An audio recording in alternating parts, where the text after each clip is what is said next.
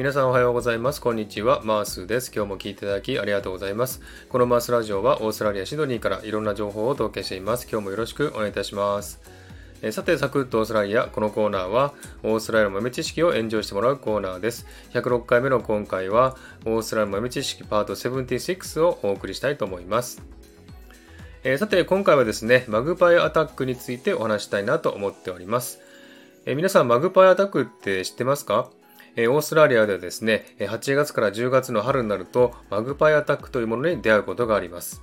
このマグパイアタックとはですね、マグパイという鳥が春の産卵期に人間を襲うことです。この鳥はですね、日本名カササギフエガラスといい、オーストラリア版カラスなのですね。敏感になった父親のマグパイが自分のヒナや卵を過剰に守ろうとして人間を攻撃することがあるのです。これは毎年恒例のことであり、春先になるとオーストラリア人はマグパイに攻撃される危険性が大きいんですね。マグパイはですね、攻撃力が高く、記憶する能力に優れており、一度敵と認識するとですね、一生忘れないと言われています。また2019年にはですね、このマグパイアタックが原因で自転車に乗っていた男性が投げ出され死亡するという事故も起きています。また2018年にはパースで幼児が顔面を襲われ危うく失明しそうになったという話もあります。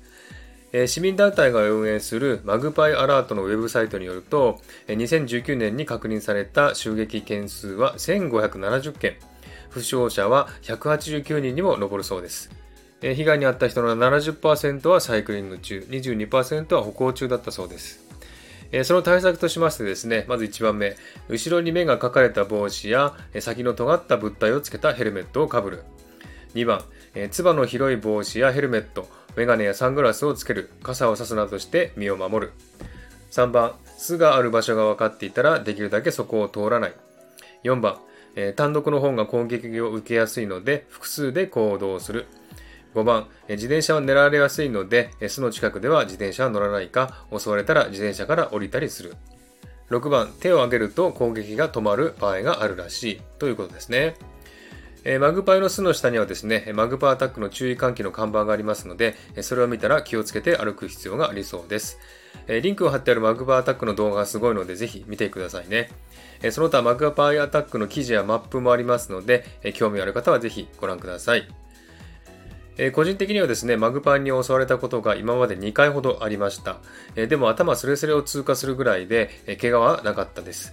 えこの記事を書きながらですね、え攻撃を思い出してちょっと恐ろしくなりましたね。はい。ということでね、今日はマグパアタックについてお話ししました。いかがでしたでしょうか、えー、今回はこの辺で終わりにしたいと思います、えー、今日も聞いていただきありがとうございました。ハートボタンポチッと押してもらえたら嬉しいです。ではまた次回お会いしましょう。チェアス